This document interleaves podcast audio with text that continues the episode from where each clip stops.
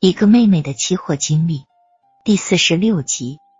大哥说我的五点理由不能成立，他提出了六点反驳理由：一、任何人的企业管理和领导经验都不是天生的，都是后天学来的；二、不懂技术和业务不是重要的，技术和业务那是技术人员和业务人员的分内事，企业领导略知一些，便于管理这些技术和业务人员就行了。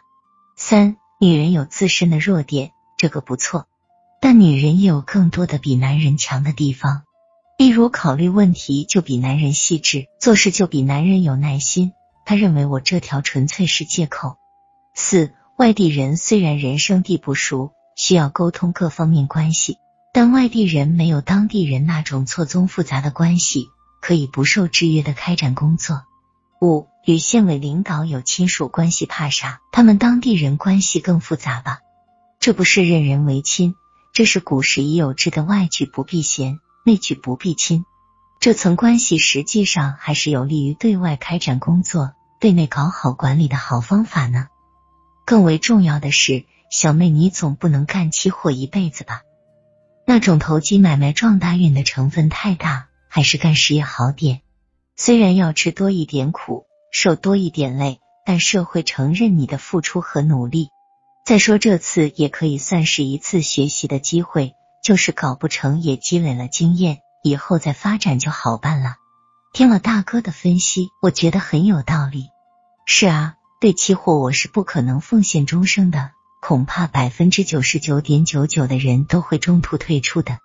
在实业上干点事也对，不然将来家庭忙碌了。恐怕也就没时间了。二哥这时也说，县级一般人才较为匮乏，只要稍微做出点成绩，比较容易出头。也许我们的小妹能当上人大代表参政议政呢。在二位兄长的鼓励下，我把自信心提高到了最大分贝。他俩走后，我对玉姐说：“大哥说的是，我同意了。”玉姐说：“可别到时候哭鼻抹泪的，没人能去救我出苦海的。”她又问我工作室怎么办，期货还搞不搞？我说能保留尽量保留，真不行就虎登山龙吸水，各奔前程。玉姐说我办事不能这样不留后手。我说估计坚持到年底没问题。中午我和男友分别都到了他大哥家，男友先开口说我们想好了，决定不去。我说不对，是决定去。男友对我只有几小时就发生一百八十度变化，大为吃惊，气哼哼的站起身要走。大哥让他再坐下，有话慢慢说。大哥说：“霞妹，你还是有点事业心的，我们家的弟妹们都像霞妹你这样，该多好啊！”男友说：“再好有啥用？也不就是成了大哥搞政绩的工具而已。”男友认为我实际也不行。无非就是脑袋瓜转的快点，用到投机上能凑合一阵子，用到实业上肯定不怎么地。大哥说：“老弟别生气，我知道你的小心眼是想让霞妹早点成你老婆，回家侍候你一个人去。我看还是趁年轻发挥发挥霞妹的潜能吧，干两年就不是你老婆了。”大哥这一说，弄得男友挺不自在的。我赶忙说。干事不影响咱们的婚事，你生日那天婚事照办无误。大哥说：“看看是不是干实事的人，一听就能听出来。”大哥想了一下，说：“这样吧，霞妹你不必着急，大哥给你一个月的考虑时间，允许你反悔。这一个月内决定了，真是想去，我让你九月份到县经贸委报道，然后你以县经贸委工作人员的身份。”到那个工厂里蹲点两个月，吃透情况后，给现金贸委写个蹲点情况汇报，也写一份如何经营该企业的可行性分析给我。我同有关领导认可，你才能去。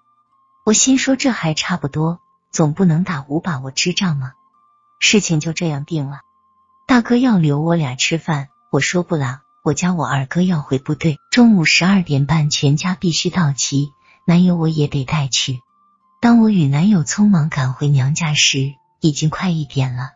当我把情况给二哥说明，请他原谅，二哥却笑哈哈对我男友说：“我们家祖坟不好，多少代都是石头缝里撞石吃，父亲早逝，后来姊妹几个挣扎才有今天。这次回来曾回老家给老父烧纸，村里人说我们的父亲埋在了凤穴上，后代要出女杰，小妹说不定就应在这点上了。我笑打二哥说，怎么见谁都开玩笑。从八月四日到五日这两天，我的思想发生了很大变化。原先我只是想搞两年期货，在能赚到一些钱后，也就二十六七岁了，就结婚退回家当个好家庭主妇，事后好老公，起码经济上独立，不受老公的气了。但这两天在两边三位兄长的鼓励下，自己又萌发了干点事业的野心。当然，我还得做好男友的思想工作。于是，在下午将二哥送走以后，我与男友返回工作室。趁着无人，我们倾心交谈到了晚八点多。我男友其实也很通情达理，最后他幽默的说：“一个成功的女人的背后，肯定会有一个好男人，他会当好一个干部家属的。”对于他的理解和支持，我发自内心的有股热意。